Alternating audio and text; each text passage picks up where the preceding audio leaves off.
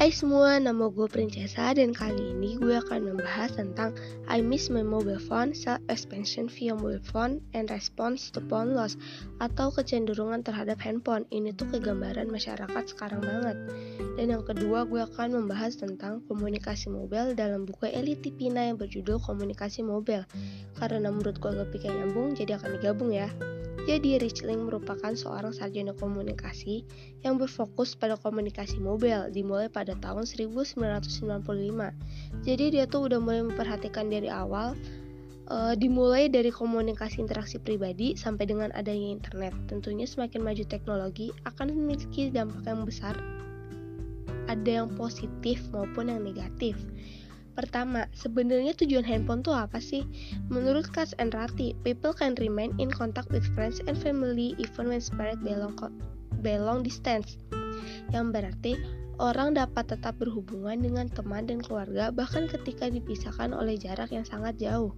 Makna lainnya yang berarti tujuan HP tuh sebenarnya dibuat untuk komunikasi pada awalnya. Tetapi pada kenyataannya sekarang fungsi HP bukan sekedar itu. Di zaman sekarang HP adalah kebutuhan yang sangat pokok banget.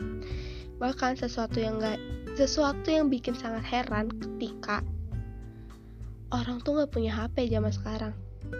Kalau alasannya karena susah itu malah lebih mustahil lagi. Soalnya kayak kakek nenek zaman sekarang aja tuh WA tuh dia kayak salah satu kebutuhan pokoknya mereka kayak gitu loh.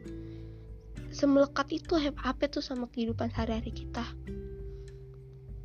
zaman sekarang tuh HP bukan lagi sebagai kebutuhan saling memberi kabar pesan.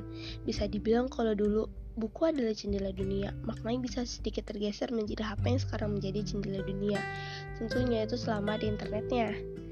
Menurut link tentang The Forgotten Mobile Phone adalah bahwa ponsel, ponsel sekarang hal kompleks dalam kehidupan sehari-hari orang. Menurut Link, jika kamu tidak memiliki ponsel, Anda menjadi masalah bagi orang-orang di sekitar Anda. Menurut Link, dia mengasumsikan HP dengan ketepatan waktu dahulu saat orang masih berpatok pada jam. Dengan adanya handphone, kita sewaktu-waktu apabila dibutuhkan langsung bisa. Um, Selanjutnya, masuk ke aspek sosial dan emosional dari penggunaan ponsel. Kita bahas dari aspek aspek kesehatan mental. Tentunya dikarenakan pemakaian yang mudah dan barang sehari-hari jadinya tuh secara nggak sadar berdampak banget pada kesehatan kita. Tentunya kesehatan mental maksudnya, seperti stres, tertekan, dan gangguan tidur. Relate banget sumpah sama kehidupan sehari-hari. Kalau misalnya kita bingung, pasti yang diambil HP. Even lu mau main sama temen, ntar pas main, ini ambil HP. Terus apa ya, semua hal itu sangkutannya udah sama HP deh pokoknya sekarang. Um, bahkan pernah denger nggak sih kayak orang curhat? Nggak nggak secara secara langsung di medsos gitu. Katanya tuh ada ungkapan ke Instagram tuh toxic. Pernah denger nggak sih kayak maksudnya apa sih sampai suatu hari gue kayak baru ngerasain kenapa Instagram tuh toxic? Kayak sebenarnya sih bukan Instagramnya tapi kayak sosial media gitu lah kayak gue punya temen di Instagram itu hidupnya mewah. Ternyata pas secara asli tuh kayak gue tahu hidupnya tuh pas-pasan kayak oh gini ya yang dimaksud toxic mungkin. Terus kayak fake mungkin. Kayak gitu deh. Kayak bisa dibilang HP sosial media tuh salah satu aspek yang bikin stres juga sih. Terutama buat orang yang sangat memuja update up to date update update terkini gitu loh. Kayak nggak mau ketinggalan tren. Kayak contohnya perkembangan HP kayak yang merasa tertinggal kalau HP dia nggak baru mungkin. Itu kan jadi kayak pemicu stres juga kan. Itu bukan gue tentunya kayak itu contoh aja sih sebenarnya uh, aspek stres itu tuh itu tuh relate sama yang, sama yang dibilang hal dan Baim pada tahun 2012. Being always connected and reachable by others can be a source of stress. Lalu terhubung oleh orang lain bisa menjadi sumber stres.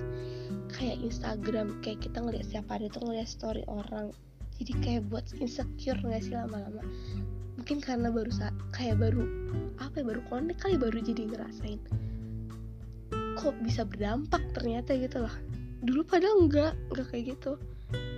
Ya nggak bisa dipukul rata sih uh, apa ya uh, ses, uh, tergantung penggunanya. Tapi gambaran besarnya kayak gitu.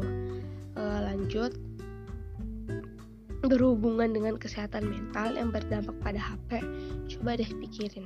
Dalam sehari kenapa sekarang kita jadi adiktif banget sama HP nggak bisa dipungkirin emang sih. Kayak sekarang tuh semua serba ada di HP tapi uh, apa ya?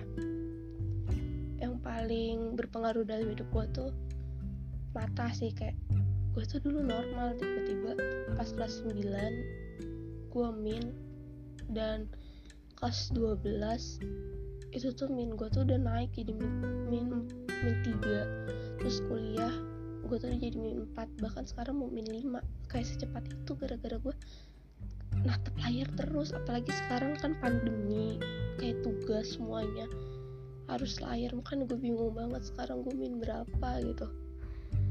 Kayak mau gimana? Mau mau lepas dari HP udah melekat banget kan sama diri kita sehari-hari makanya kayak mau apa ya mau ngebatasin durasi main HP mau ngebatasin ngeliat layar gitu kayak udah susah banget kayak nggak bisa juga gitu. Terus ya waktunya nggak cukup deh. Yaudah deh pak. Uh, karena nggak cukup. Sekian ya pak. Terima kasih